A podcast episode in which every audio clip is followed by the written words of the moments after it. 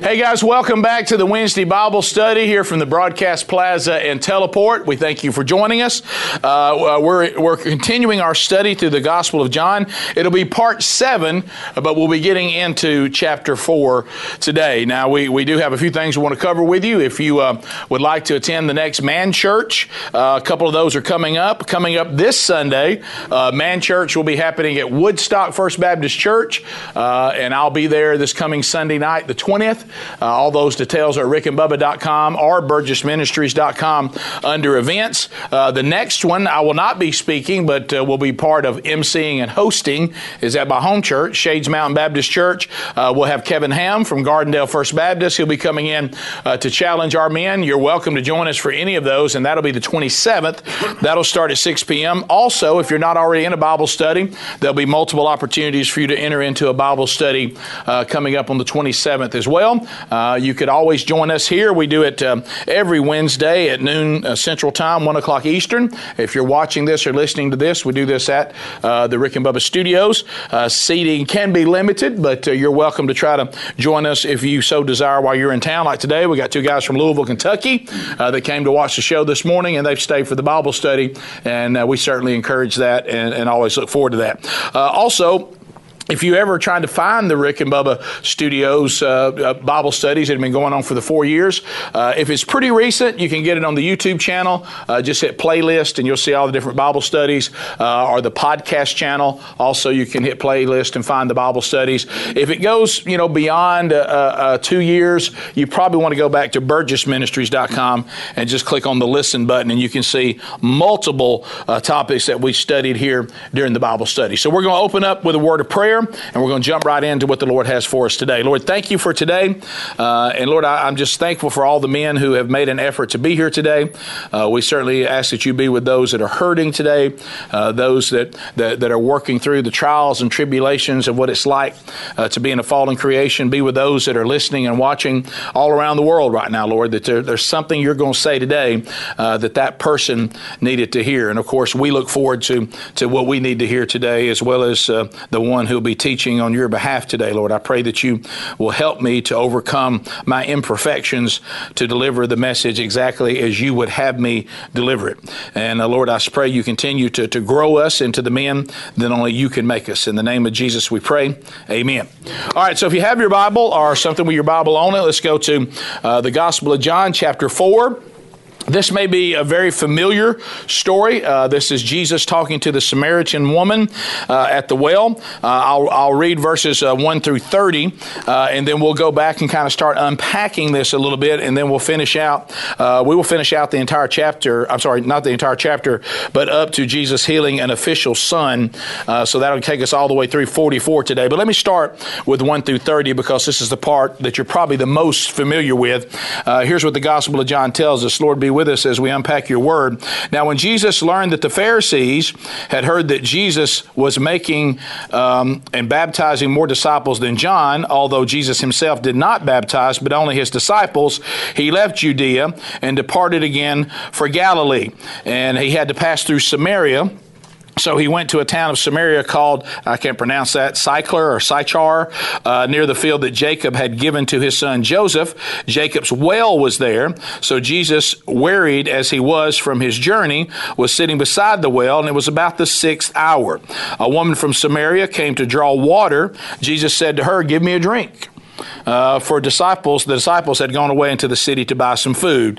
Uh, the Samaritan woman said to him, How is that you, a Jew, ask for a drink from me, a woman of Samaria? For the Jews had no dealings with Samaritans. Jesus answered her, If you knew the gift of God and who it, who it is that is saying to you, Give me a drink, you, have, you would have asked him, and he would have given you living water. The woman said to him, uh, Sir, you have nothing to draw water with, and the well is deep. Where do you get that living water? Are you greater than our father Jacob? He gave us the well and, and drank from it himself. So did his sons and his livestock. Jesus said to her, Everyone who drinks of this water will be thirsty again, but whoever drinks of the water that I give give him will never be thirsty again. The water that I give him will become in him a spring of water welling up to eternal life. The woman said to him, Sir, give me this water so that I will not be thirsty uh, or have, uh, have to come here to draw water. Jesus said to her, Go call your husband and come here. The woman answered him, I have no husband. Jesus said to her, You're right in saying, I have no husband, for you have had five husbands, and the one that you now have is not your husband. What, what, what you have said is true. The woman said to him, Sir, I perceive that you are a prophet. Our fathers worshipped on this mountain, but you, you say that in Jerusalem is the place where people ought to worship. And Jesus said to her, Woman, believe me, the hour is coming when neither on this mountain nor in Jerusalem will you worship the Father. You worship what you do not know. We worship what we know, for salvation is from the Jews. But the hour is coming and is now here when the true worshipers will worship the Father in spirit and truth, for the Father is seeking such people to worship him. God is spirit, and those who worship him must worship in spirit and truth. The woman said to him, I know that Messiah is coming, he who is called Christ. When he comes, he will tell us all things. Jesus said to her, I who speak to you am he. Just then disciples came back. They marveled that he was talking with a woman, but no one said, Who do you who do you seek? or why are you talking to her? So the woman left her water jar, went away into the town, and said to the people, Come see a man who told me all that I ever did. Can this be Christ? They went out of the town and they were coming to him. Lord, may you take this word and may you apply it to our lives. So let's break this down, what, what's going on, and, and kind of work through it. So first of all, uh, we see when the, when verse when chapter four starts, the Pharisees are trying to incite competition between Jesus and John the Baptist. Remember we talked about that last week, and so chapter four picks up and says now Jesus is going to leave Judea and he's going to start north for Galilee. He's not going to be part of this. The Pharisees are trying to take these two movements and they're trying to divide them up and get them to play against each other. Jesus knows this is what's going on. He's going to head out of there. Now he could have taken three different routes. He could have gone along the coast. That's one way he could have got to where he's going. He could have um, he could have gone across the Jordan uh, through um, uh, Perea. He could have done that. Or the third, and this would not have been the option that any Jewish person would have taken. He could do what he did, and that's go straight through Samaria. This is not what he would do uh, as an Orthodox Jew in the day. They avoided Samaria because there was a large, a long-standing, deep-seated hatred between them and the Samaritans. And I want you to understand what's going on here. Those of you that got a little age on you, I'm telling you what, what's going on here is what was going on in Birmingham uh, uh, during the time of Jim Crow and all of these things. Picture that kind of environment. It's, it's as bad, if not worse, the way the Jews saw the Samaritans. So, what Jesus is about to do is unorthodox, which was kind of what Jesus loved to do. So uh, the, the Samaritans were a mix between a Jew and a Gentile. Now, how this happened, this is when the Jewish people were held captive by the Assyrians. Um, and this, this is when they took the 10 northern tribes in 727 BC. So during that captivity, the Assyrians and the Jews began to mix, and that produced for us the Samaritans. And you know how the Jewish people were with the genealogy, so they rejected them as Jews because the genealogy didn't work and they didn't like it. And to make matters worse, then the Samaritans turned around, and you see the woman talking about this, and they established their own temple and religious services, and they did that on, on Mount uh, Gerizim. So just when it couldn't get worse, they said, Well, I'll tell you what, if you reject us, we'll just go take our own temple and we'll do our own thing and we're going to go over and say God's with us. That all that did was put fuel on the fire. So now we got a very serious situations and a deep hatred between these two people. Uh, so this also made the prejudice even worse. The Samaritans were so hated. Listen to this. This is incredible. The Samaritans were so hated that some of the Pharisees actually prayed that no Samaritan would be raised at the resurrection. They wanted God to say, we don't even want there to be redemption or salvation available to these people. As far as we're concerning, we're praying to God that you would take these people and you would just damn them for the rest, I mean, for all eternity. We don't want them to be part of the resurrection. So this is how bad it was. So Jesus if you look at, uh, we'll get to this. It's, it's funny how many how many things in the Gospel of John are mentioned early in John, and then we're going to go through them again later. But you'll notice when when the enemies of Jesus are trying to say that he is not God, he is not Christ, he's not who he claims to be. Guess what they call him in, in, in John eight forty eight? A Samaritan which, which was the ultimate dig to say this guy, he's likely some Samaritan, you know, that is of the devil uh, and is doing all that. So we'll see this when we get to John chapter 8. If you want to look at it, it's 848. So, then the question that is before us, and we probably have some idea of the answer. So if you if you if you're someone who's been a follower of Jesus for a while, but it's good to review. Why would Jesus go this route? So why would Jesus have options to get to where he's going that would have avoided Samaria, but Jesus just just went right to where this this this problematic situation would occur. Well, it's really cool if you look at it because when we talked about in John chapter 3, we see that Jesus counseled a moral Jewish man and, and I love this. And now he's going to turn around and say, Y'all saw that? Now watch this. I'm going to go from counseling and calling to repentance. Don't miss that part. You got to be born again. Calling to repentance a moral Jewish man. Now he's going to go witness and call to repentance an immoral Samaritan woman. He's going from one extreme to the other. And you know what he's saying? They're in equal need of redemption. And we got to get that. You've heard me say this over and over again. If there's one biblical concept, you know, every problem the world has, the Bible has the answer. Equality, equality, equality, bigotry, racism, misogyny, all these different things. The only place that you find true equality is at the foot of the cross.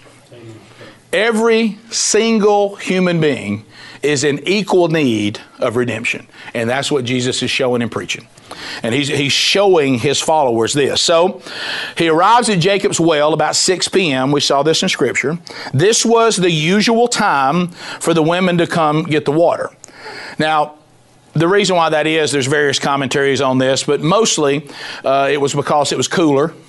Uh, also, the women are trying to, to go in packs and go together. The fact this woman was by herself was actually not ordinary. Normally, the women would travel in groups, you know, for safety and, and protection. So, we also know that the disciples had gone into town for food. So, Jesus deliberately said, Pass, I'm not going with y'all, I'm going to stay here. Okay, so think about that. That's a deliberate move on Jesus' part.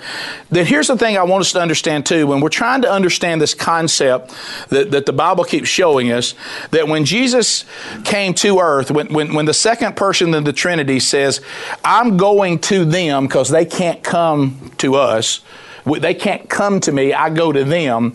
Jesus made the decision that he would take on human flesh, he would be born of a virgin birth, so he's taking on 100% human uh, characteristics, but also re- staying with the 100% God. You have, we have to get that right because I, there's, a, there's a lot of false religions that try to act like that Jesus w- was never, in, there was no humanness about him whatsoever. Well, here's another example. It says, John says, Jesus, the man, was weary, he was hungry, and he was thirsty. And you know what he finally said? I, I, I got. Y'all go. I, am taking. I'm gonna sit here and wait. You ever been that guy? I have. This is theme park stuff to me. hey, hey, we're hungry. I tell you what, I'm gonna hold up right here. I'm gonna stay with them. Y'all go get something to eat and bring it back.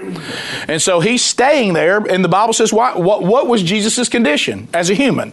Hungry, weary, thirsty. Okay, so he, he really experienced these things. And by the way, the reason why we need to know that is his perfection, but also you have to understand he was not exempt from the suffering that he suffered on the cross. Let me tell you, he, he felt that just like any man would and, and, and, which, which ought to bring up a little more thankfulness maybe in our spirit when we realize what he chose to do and he certainly didn't have to do. Uh, so, he, so we know that Jesus is in this position. He's waiting by the well, the Son of God, but, and I love this, he's truly the Son of God, but he entered into all the normal experiences of our lives and is able to identify with us in each situation you find yourself in.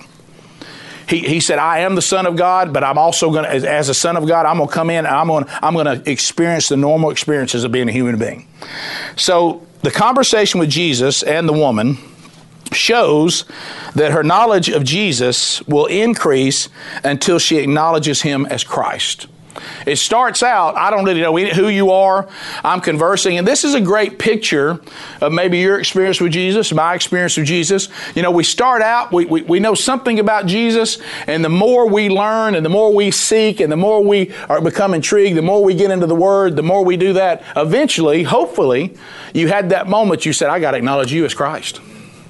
I've got to acknowledge you as Redeemer. I didn't have all the answers in the beginning, but the more I studied, the more I found out, the more I realized that you are who you say you are. So, the first thing you have to understand is we're going to go through these different this process with the woman and the different things that she understood about jesus and i'm going to walk through it number one uh, starts in, in verse 7 she identifies the first thing is jesus is a jew so, so, so look at look at verse seven. A woman from Samaria came to uh, came to draw water, and Jesus said to her, which is pretty straightforward, "Give me a drink." He's there by himself. The Samaritan woman said to him, How is it that you, a Jew, ask for me, a woman of Samaria? Now, see, that's, that's, that's two hits. I'm not, I'm not just a Samaritan, I'm a woman. This is two things that make this situation interesting. It was not considered proper for any man, especially a rabbi. Remember, everybody's saying Jesus is a teacher. We don't know what kind of teacher, but we know that he's a teacher. It was not proper at all for any man, especially a rabbi, to speak in public to a strange woman. That, that, that, that, that we just didn't do. And you'll see this at the end of the chapter. We're getting toward the end in 27. What did the disciples do? They walk up and go, What is he doing? what's going on here? You know, it was, and they stood back and watched. That's why they had that reaction. Why are you, a Jewish man, a teacher, a rabbi, why are you talking to this woman? And oh, by the way, this is a Samaritan. Why is this going on? And so, if you if you put if you look in the parentheses part, what he said, he, says he says right here, he says, "For Jews had no dealings with Samaritans." That's right after we, we finished looking at verse nine. And, and the reason why he put that in there, John put that in there, I want you to understand because don't, don't get the wrong version of this. We don't want to exaggerate because we do know what? The disciples went into town where the Samaritans were to get some food. So it's not like they didn't have any dealings at all with Samaritans. What he's saying really is that they didn't ask for favors from Samaritans. You might go in and do business with a Samaritan, but you would never say, "Hey man, can you can you can you give me a drink of this water?" That, no. And that's why John put that in there. What Jesus is doing is counterculture. You know, no Jewish rabbi would say to a Samaritan woman, Hey, would you do me a favor? I'm thirsty. Can you get a drink for me? It just wouldn't be done. They wouldn't lower themselves to that of asking that a Samaritan could do anything for them. And that's really what uh, John's talking about in parentheses there. We know they have some dealings with them because they've gone to get food. So here, here's what she's doing she's pointing out to Jesus. And you know what she's wondering when she says, Why are you, a, a, Jewish man, talking and conversing with me, a Jewish woman? So think about in the beginning, you know what else she's doing? What's your motivation? I mean, you know she's a woman that doesn't have the best reputation in the world. So her first t- thought is, What's your play here? because she knows this shouldn't be taking place. So she's wondering why. But what is what, what's cool is that our Lord Jesus is simply letting eh, looking for a way to get into the conversation with her like we need to learn from him. How many times have you been in a situation where you wanted to witness to somebody and again remember there's nothing don't waste airplane rides.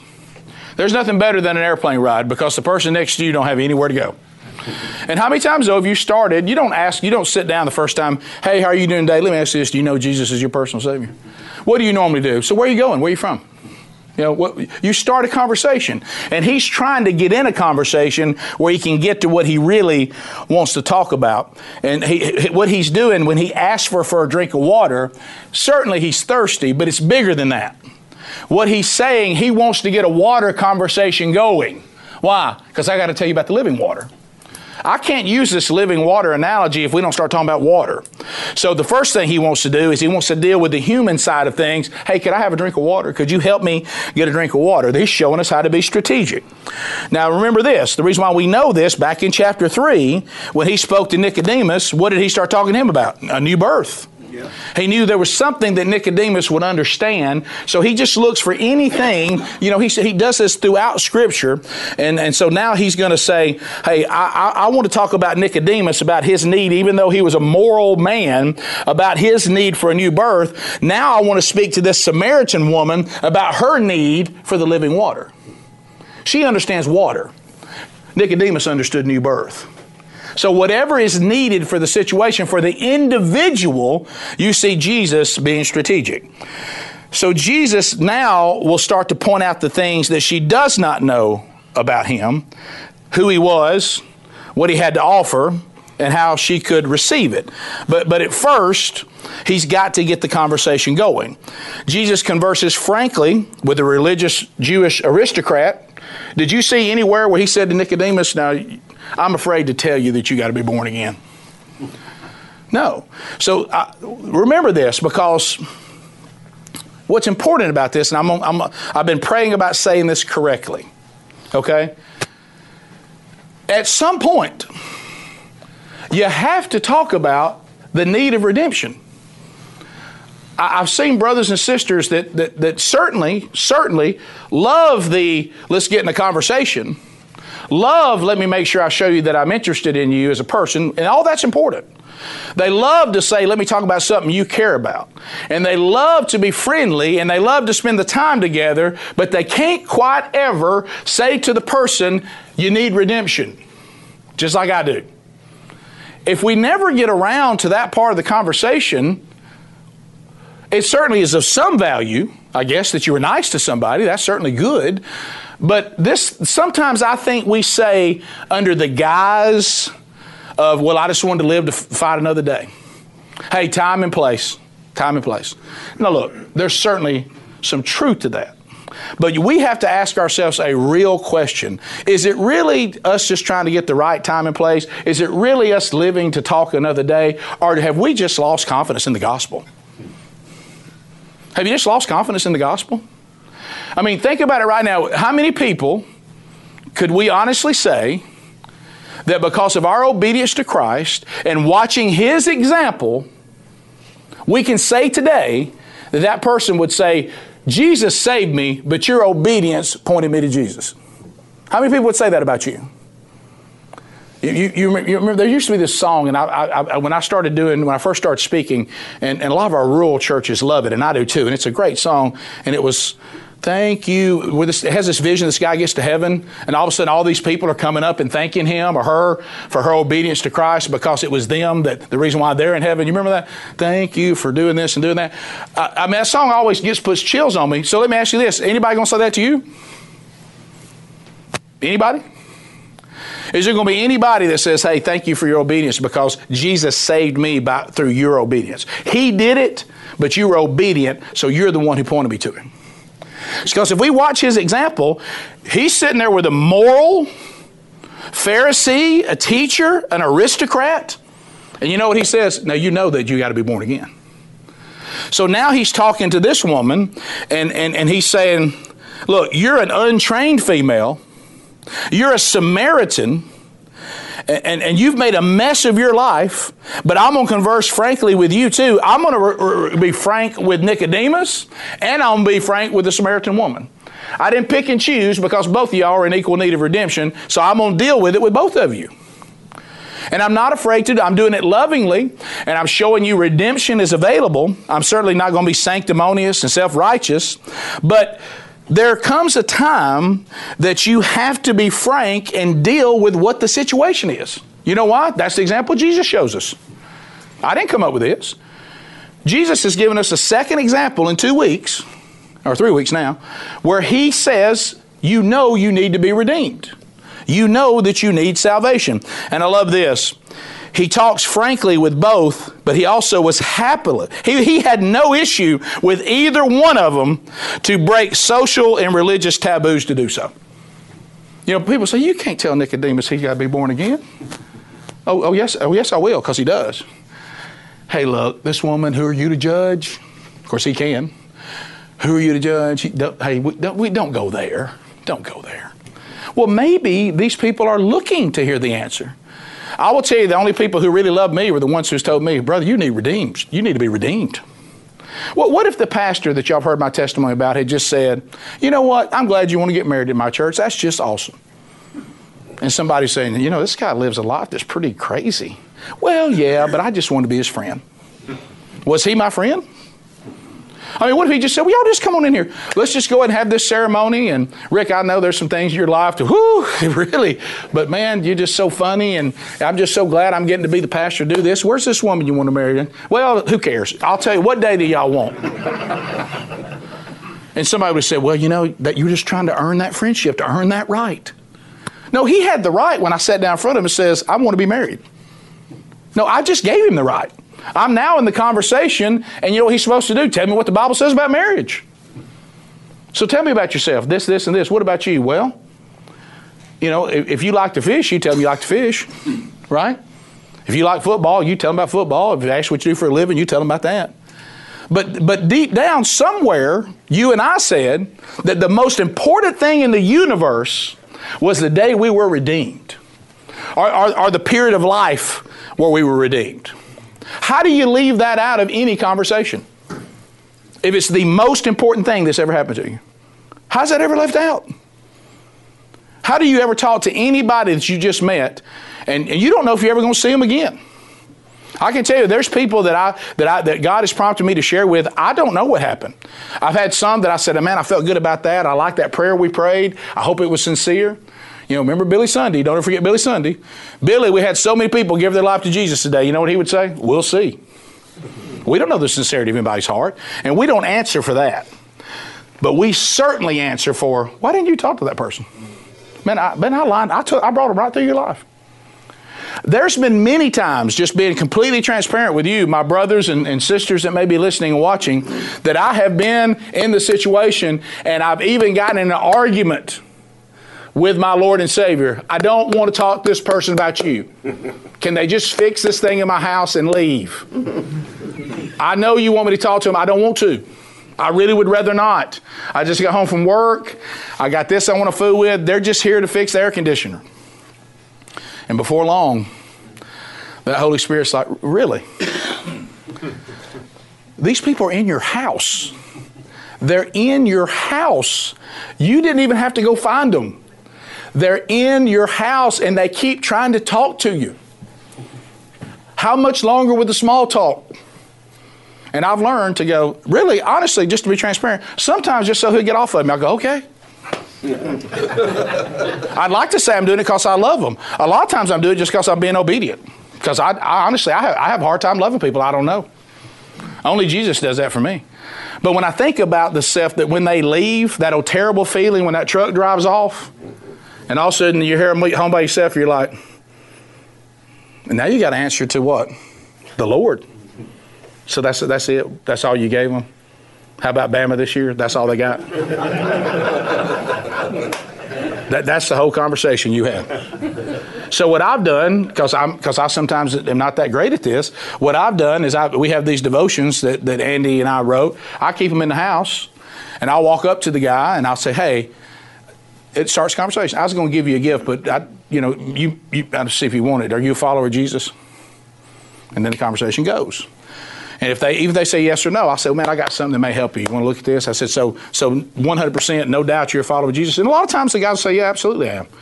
And we'll have a conversation. I'll hand them. I'll, I'll send them out the door with that. But let me tell you this: if you, there's really no getting around the fact you know, we, we can say time and place all we want to. If you're ever in your house by yourself and somebody's been sent to your house, it doesn't get any better than that. That's it. And airplanes every time.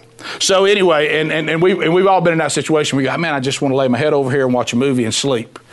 I promise you, if you love Jesus, you get off that airplane and go, I am a loser. If you, if you do not, at least bring it up and have a conversation. Because here's Jesus giving us an example. He could have easily said, I just want something to drink and then I'm going to move on. You're a Samaritan woman anyway.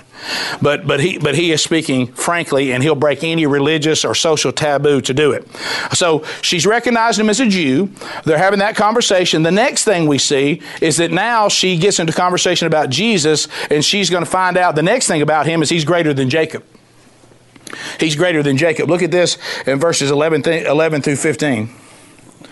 So Jesus has just told her, if you if you knew the gift of God and who it was saying to you, give me a drink, you would have asked him and he would have given you living water. In 11, she says to him, Sir, you have nothing to draw water with, and the well is deep. Where do you get this living water?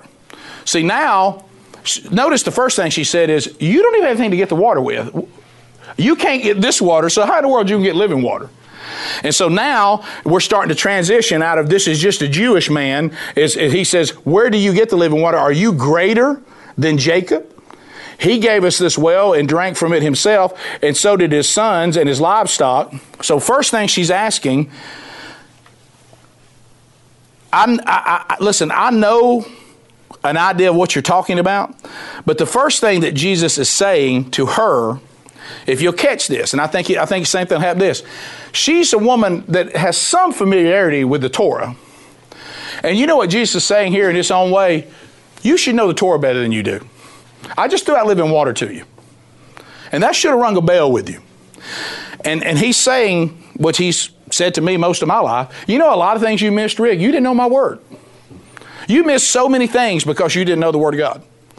You know, this, this was in there. I can't tell you the mistakes that I made in my life that I made defiantly, okay? But there are a lot of mistakes I made in my life out of total ignorance of the Word of God. It's not an excuse.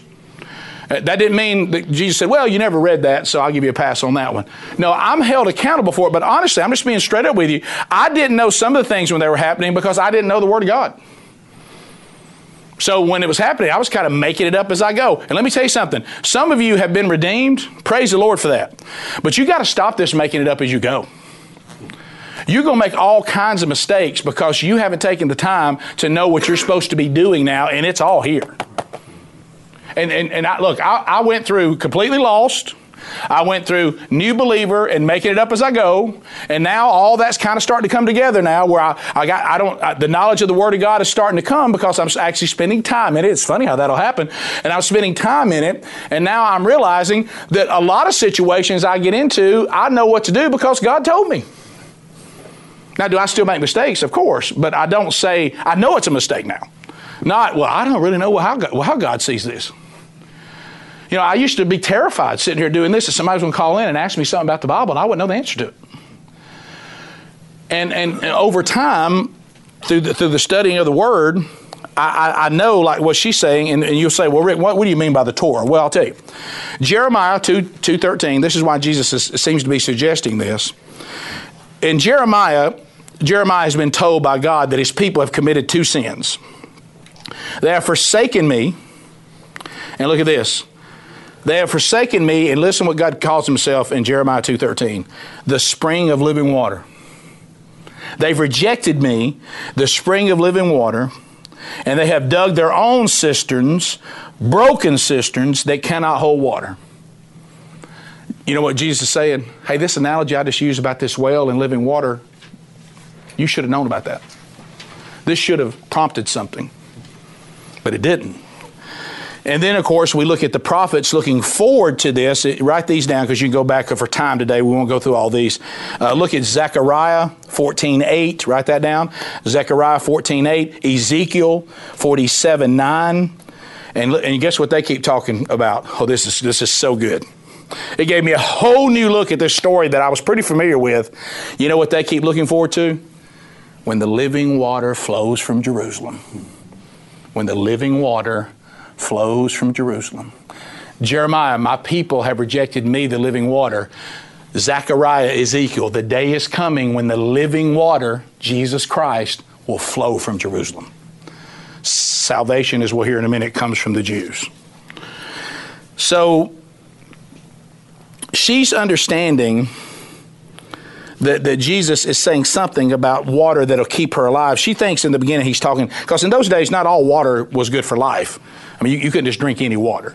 But Jacob's well was dependable to be clean water. But see, Jesus is trying to say, no, no, I'm not talking about the fact that this water will, will give you th- drink and keep you alive. I'm talking about living water. What I'm really talking about is this is representing the transformation and the cleansing power of the Holy Spirit. That's the living water. That's going to that's going to cleanse you from all unrighteousness. That's going to cleanse you and sustain you. Write this down. If you don't believe that, the living water is clarified by Isaiah, Isaiah 1, 16 through 18, Ezekiel 36, 25 through 27. Jesus is saying, The prophets have told you about what I'm talking about. This is me. This is the living water they've been telling you about. God's presence, because I'm here, is about to be poured out on everybody and will sustain you. Jesus is clarifying by telling her material water only satisfies for the moment. And, and it may satisfy your needs here in the world. But I love this when he says this, and there's so many examples of this. Look, look, at this in, in, verse 13. Everyone who drinks of this water will be thirsty again, talking about the water in the well. But whoever drinks of the water that I will give him will never be thirsty again. The water that I will give him will become in him a spring of water welling up to eternal life. I'm going to give you the Holy Spirit. I'm going to give you God's presence. You, you, may, you may go to the world and say, I was thirsty and now I'm not, but it'll never last. How many more people do we have to see? How many testimonies in this room, how many testimonies out there and listening can say, I've lived that? I went after something in this world and I thought, man, this satisfies me for the moment. Then the next thing you know, the whole book of Ecclesiastes, Solomon said, these things don't last. How many more people have to jump off a building? How many more people have to put a gun in their mouth? That had everything that the world said they were supposed to want. You know why? They were just thirsty again. There are people in hell right now. And you know what they're saying? I thirst. I'm thirsty. They didn't get the living water. And, and they'd give anything for a touch of water to touch their mouth. All, all, they did was go after the things of the world, and guess what happened when their life was over? They're thirsty. It, it doesn't last. And Jesus is clarifying this, and I love this. You know what he's saying? Man, I hope you've experienced this. Jesus satisfies. Hey, on my worst day, because I have Jesus, you know, what, what I love this, and I, I hope I can word this right. I was trying to remember. I knew I should have written this down. C.S. Lewis. When C.S. Lewis says, For those that are perishing, for those that have rejected the ultimate authority in the universe, like we talked about last week, earth is the only heaven they're ever going to know. And he says, But for, for those that, that have accepted the redemption of Jesus, earth is nothing but just kind of a mini hell it's, it's, it's almost just like a department of hell because where we're going is nothing like this place. What we're going to experience is nothing like this. But can you imagine that this earth and its disappointments and its sickness and its death and its tragedies is the only heaven you're ever going to know? I like the fact that we who are redeemed, this is the only hell we're ever going to know. I, I think that deserves it. Let's, let's ponder that a minute. Isn't that great news? Hey, hey, this is bad. Hell's worse, but this is as bad as it's going to be for us. But if you don't have Jesus, this is as good as it's going to be. It'll never get any better than this. It'll only get worse.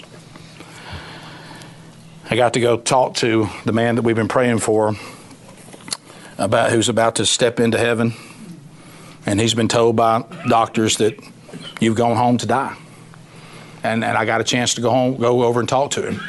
Because I, I, was fortunate enough to be there when he gave his life to Jesus, and, and we want to talk again. And you know what we did? It was fantastic. He's still with us, but it, it, time's running out. We just sit there and talked about heaven. We just read scripture after scripture after scripture. And you know what we're saying is just what Jesus is saying. This world was never going to satisfy you anyway. you're about to go where you'll never be thirsty again. Where you're about to go and the reunions you're going to experience. But most importantly, guess what you're about to see? Jesus. Now, see, that's people who die a different way. I don't know if you've ever tried to talk to somebody that don't know what's going to happen. I hope you never have to go through that. It's a terrible, terrible thing. And you're hoping that they can get it. You know, Jesus Jesus loves a dead a deathbed, you know, re- redemption. Now there won't be a lot of impact and a lot of fruit, but but I mean, I've been in those places. I'm just like, I've seen them go well, and I've seen them go. I don't know, man. I don't know. I don't. I don't know why that the, the second one ever happens. But I've seen I've seen the one where the person is about to go with days left, and they said, "I want Jesus," and it's beautiful.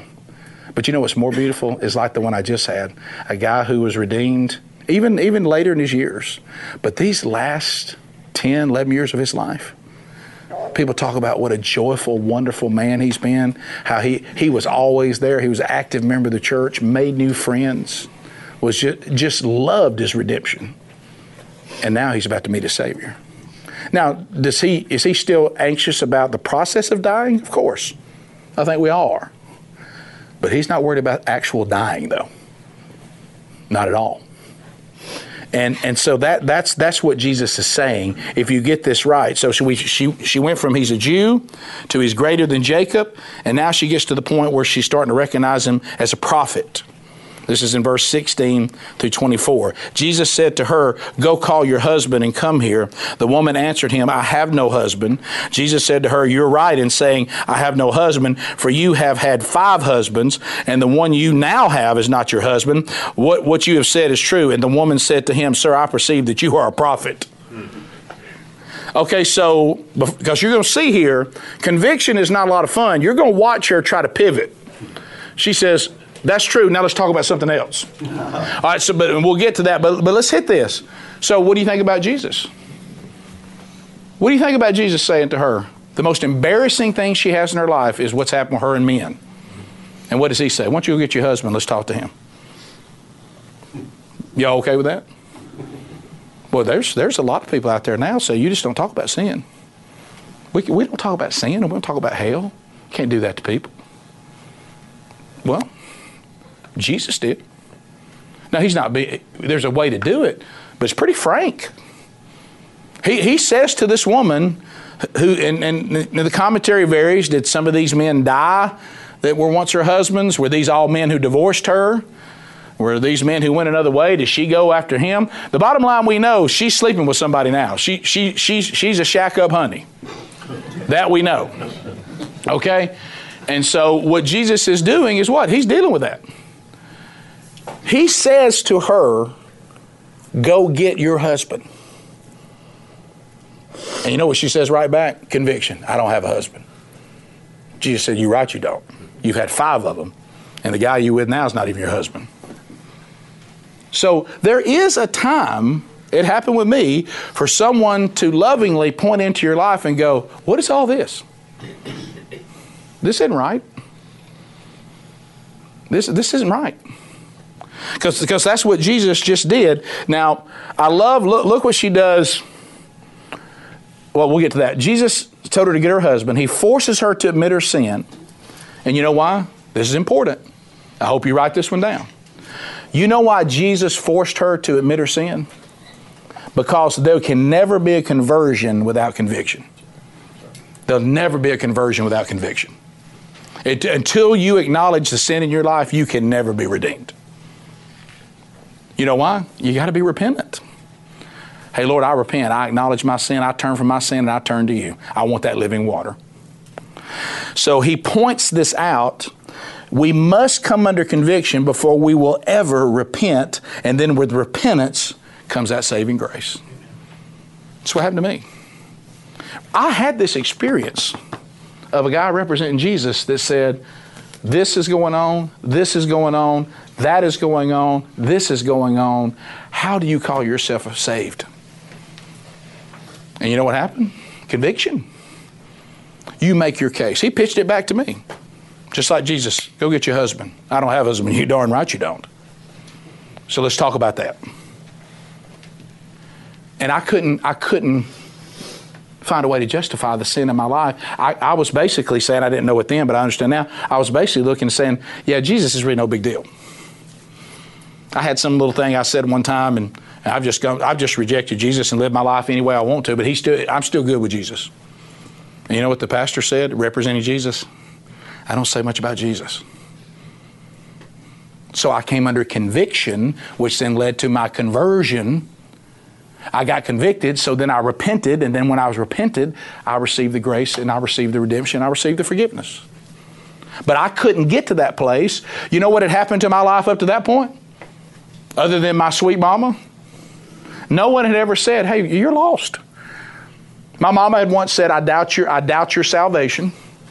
And I kind of got through that moment because I wasn't ready for repentance. But you know what? Jesus said, I'll come back to this. Go ahead and waller in a little bit longer. and then you're going to come to yourself. And when you do, I'm right there to forgive you. Just like the prodigal. You top that hill, I'm coming. You don't have to come all the way to the porch, I'll come. But you got to top that hill. You got to get in the hog pen. You have to come to yourself and say, What am I doing? And so he did this for this woman. Now look, look at her trying to detour right here after saying, I have no husband. The woman said to him, Sir, I perceive that you are a prophet. Our fathers worship. Now, we, now we're going to talk about where we worship. Go get your husband. I have no husband. Hey, let me talk about this now. They tell us to worship over here. Whoa, whoa, whoa, come back. That's not what we're talking about yet. You know what she wants to do now? She wants to get in religious talk. I don't want to talk about my sin. I don't want to talk about redemption. I want to talk about where we're supposed to worship and all that. I'm going to divert you away from this conversation. So that's what you ever done that? Raise your hand if you ever done that. Let's talk about something else right? Let's talk about something else. I don't want to be told I'm wrong. Can we talk about something else? So she begins now to discussing the difference between the Jewish and Samaritan religions. I told you before that the Samaritans had done their own temple. And I love this in one of the commentaries. People are more comfortable talking about religion than their sin. Whew. People are more comfortable talking about. Religion. Man, we love the, the, religious rituals, don't we? Let's just go to church and let's not get any kind of conviction. Let's don't talk about sin. Let's talk about what we're going to do. When's our next social? When we got these things are all fine unless you've never come into redemption. Unless you don't ever want to talk about sin. See, I like to talk about sin. You know what? Because it saved my life. And and and, and I'm, I, I like to have men that set up and say, What'd you think about that the other day? How, how do you think that lines up? How do you justify that? What do you think Scripture says about this? I crave those conversations. You know why? Because I want to get it right. I don't want somebody to say, yeah, Burgess today out there publicly, yeah, he's really kind of off course today. Well, don't bother him about that. Let's, let's talk about the church softball game that's coming up. So, so see, that's not that's what she wants to do. Well, Jesus comes back and he does answer her question. Look, look down at, at 21. Woman, believe me, the hour is coming when neither on this mountain nor in Jerusalem will you worship the Father. You worship what you do not know. Think about that. You got a bunch of religion, but you don't know me. You're not worshiping the one and only living God. By the way, he's not going to let her get away with this Samaritan temple either. Don't think he's letting that go. Okay, and, and this is what he's talking about. He says, For salvation is from the Jews. Mic drop. Hey, I'm here to forgive the Samaritans, but y'all are wrong. This, this thing y'all set up here, that's not it. I got news for you. There'll be no Christ and Messiah coming from the Samaritans, it's going to come from the Jews. Uh, let me clarify where salvation comes from. It comes from the Jews. So when you go to some airport, and somebody tell you that salvation came from some Asian country. When you go somewhere and somebody says salvation came from United States, from some new prophet who, who Jesus met over in the United States, and that somehow salvation now now United States is a new promised land. That's garbage. That's garbage, garbage, garbage. That's blasphemy. Salvation comes from the Jews in the person of Jesus Christ and that is the promised land. And there will be a new Jerusalem. There will not be a new United States. There'll be a new Jerusalem. And he's correcting all this stuff right now. Now, do Jewish people have to recognize Jesus as Messiah? Yes. Absolutely. We're all equal at the foot of the cross. But any of this garbage that anybody tells you salvation came from anywhere else than the Jews, that is a false religion. That's false theology. And you don't want anything to do with it. I don't care how nice and kind they are.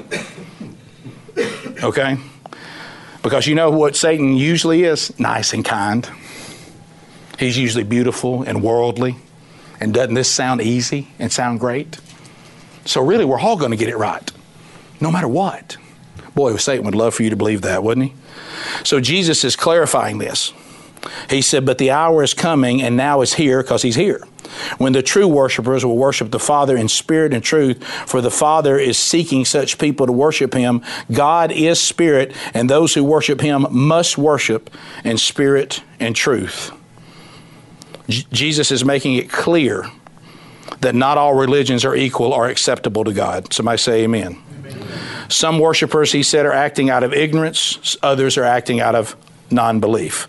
The only faith that God will accept is that which came through the Jews. The Bible is of Jewish origin. Jesus was a Jew. The first Christians of the church were Jewish. Jesus said salvation is of the Jews. Only those who have the indwelling of the Holy Spirit and obey the truth can worship God and God accept it. I'll say that again. Jesus is saying only those that will have the indwelling of the Holy Spirit that He will provide and obey the truth, true belief, remember we talked about last week, is to trust and obey. Those are the people that can worship God and God accept that worship. Everything else people are doing, God rejects that worship. If it's not that, Jesus is also saying that worship will no longer be limited to the Jewish temple. Now, he is saying that. He said that this is going away. You've heard this also in, uh, in the second chapter of John that we covered, 19 through 21. Also, if you want to see this point again about the, the, the worship is no longer going to be limited to a Jewish temple, you also can find Stephen talking about this. Of course, it brought stones uh, in Acts 7, 48 through 50. Make a note of that, Acts 7, 48 through 50. And so 129, John in the beginning said that Jesus is the new sacrifice, Jesus is the new temple. Uh, John 2 that we studied, 19 through 21. Uh, we just talked about it here. Uh, you, you will see also, uh, we talked about it in John 3, 1 through 9, because what we see now is we have a new birth. We have, we have new water. We talked about that on the water to wine. And, uh, and now uh, John is telling us that Jesus is going to be a game changer. It's a whole new economy. The old covenant law has been fulfilled and has been set aside. Now there's going to be one truth, there's going to be one form of worship. It will be through the Holy Spirit and it will be everywhere. And Jesus is, is making this clear to her, a Samaritan woman. So the next thing she finally realizes that he's the Christ. How do we know that? Look at verse 25 through 30. The woman said to him, I know that Messiah is coming. Then John tells us who's called the Christ. When he comes, he will tell us all things. Jesus said to her, I who speak to you am he. How about the minute he says that? I love the next verse. Then the disciples came back. That had to be kind of awkward. I mean, we finally get down to, he's gone through this whole witnessing process. Picture if you're witnessing to somebody, your buddies are going to get something to eat, and all of a sudden you go, Do you want to accept Jesus Christ as your Lord and Savior? And they said, Yes. And I'll say, Well, say, Hey, man, we got the burgers. We're back. You know, you'd be like, Get guys, hang on. Hang on just a minute. I'm, I'm right where I want to be. You, you, know, that's what that felt like to me. So the disciples come back, but they marveled first, what? That he's talking to this woman. What's he doing? But no one said, Who do you seek? or Why are you talking to her? So they just thought it. But John said, But they didn't say anything. So the woman left her water jar, underline that, and went away into town and said to the people, Listen to this. Come and see a man who told me all I ever did. Can this be Christ? Then went out of the town and they were coming to him. Now think about that if you want to hear how it ought to go when somebody repents, the woman knew about Messiah. She knew was coming. Jesus said, It's me. Then it clicks with her, You're not a prophet. That's how you knew about my husbands. She's not offended. She doesn't go off and go, I tell you what about this guy. He comes up and starts pointing out my husbands and all that stuff to me and pointing at what I was doing wrong. I mean, who is he to judge? Well, he is the judge. You know what she said? I knew he was Christ because he pointed out all the things I'd ever done wrong. he knew all my sin. You got to come see this guy. She left her jar. Now that's the whole reason she was there, was to get water. Isn't it interesting when somebody encounters Jesus Christ how quickly the things of the world don't mean anything? You know what she said? I got the living water. Man, I didn't even remember to take, get my jar filled up. Because she knows what, tomorrow she'll have to come back fill that jar up again. She came there solely to take care of her earthly thirst. And when she met the living water, she never even, she just left the jar. To go do what? Tell people about Jesus. so here she goes. She believes, she declares he's Christ. And, and she does really what the disciples hadn't even learned yet. She's already telling people about Jesus. Hey, y'all want to come meet Christ? You got to come meet this guy. So, so we know that after this point, that we see what, what I think I can relate to. Because here's what's happened now all the racial barriers are gone.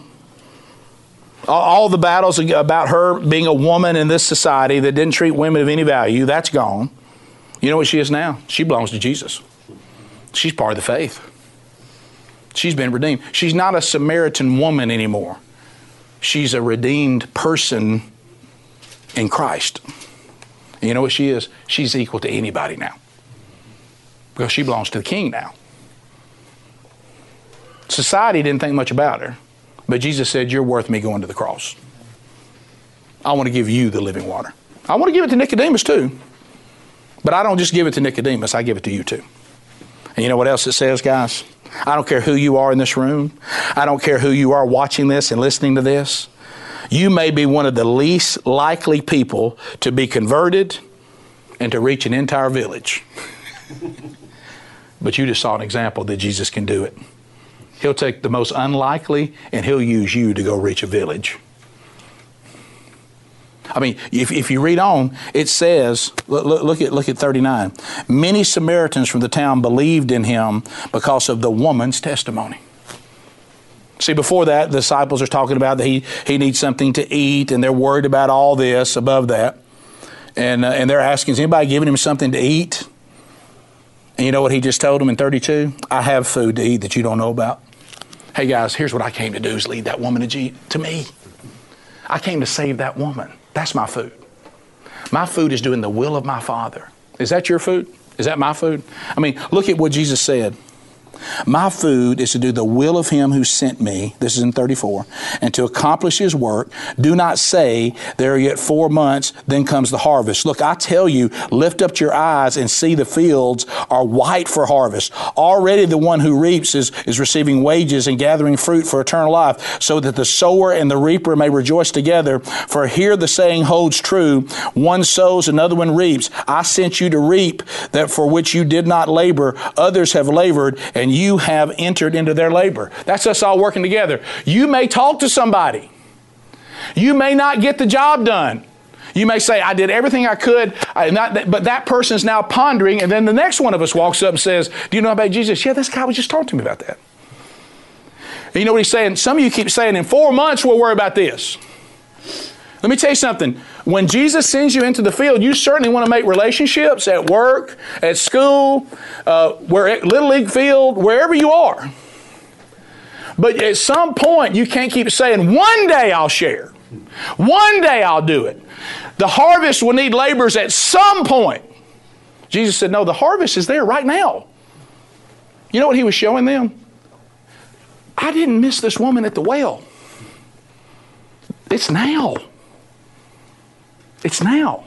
There's people like this woman that are already reaping before you.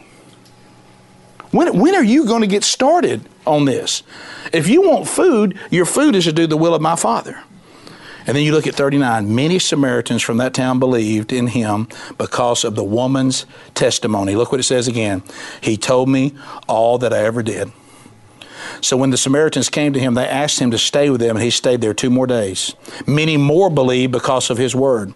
They said to the woman, It is no longer because of what you said that we believe, for we've heard it for ourselves, and we know that this indeed is the Savior of the world. Hey, what you said got us started. And some of us believe by what you just said. Others, we did we heard what you said, but you still are a woman. But you brought us to the one who was going to make sure we understood it completely. She didn't know any theology yet. She just knew Jesus. But when she got him to Jesus, they say, Can you stay two more days? And he said, Yeah. And as he worked it out, now more believed. Hey, we started out interested because of your obedience, but now we've met Jesus and we know he's the Savior of the world.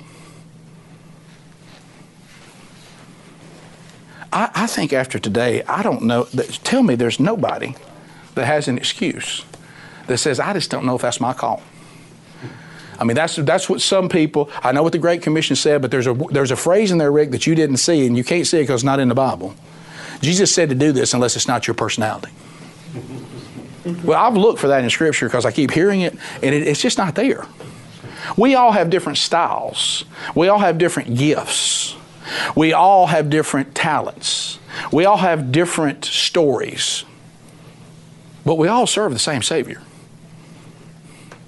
And you've either been changed by Him, so you can tell somebody how that happened, or you haven't. So the question before us as we close today if you haven't shared Jesus, is it because nothing's ever really happened for you to talk about? And if the answer to that is no, no, no, Rick, I can I, I have a great testimony. Well, if you've encountered Jesus, you do. Well, then I just tell that then. Rick, I'm just now starting to learn the word. That's fine. She didn't know any of it. She didn't even know the Torah well enough to know what he was talking about. But you know what she could say? I was this way. I met Jesus, and now I'm this way. And if you can't do that, then maybe that never happened. But if it has, then Jesus says, Will you be sure and follow this example today? I showed you how to do it. And then she showed you how to do it. So let's apply that to our lives today. Let's pray. Lord, thank you for this time. Thank you for this message, and thank you for the grace and mercy that you've afforded all of us. There's a lot of people in this room, including the one that is talking. If anyone could be lower than a Samaritan woman, then, then whatever that is, that's what I am. But yet you have redeemed me, and you have loved me. And now it's my job to say to you, I love you too. And you said, if I love you, then I'll obey you. And one of the things that you said to do is that, that to follow your example, and that is to do the will of the Father. And, and you have said to us that the Father told us to go, to teach people to obey what you have commanded, to make disciples, to baptize people in the name of the Father, Son, and the Holy Spirit. You told us to point people to you. So we commit today, Lord, we'll do that. And may you radically change other lives as you have changed ours. In the name of Jesus, we pray. Amen. Amen. Thanks, guys. Thank you very much. Hey, this is Rick, and that concludes this week's Bible study. Thank you so much for being with us. If you'd like to go back and hear other Bible studies, or maybe some that you've missed even in this series, you can find them by clicking the media button at burgessministries.com.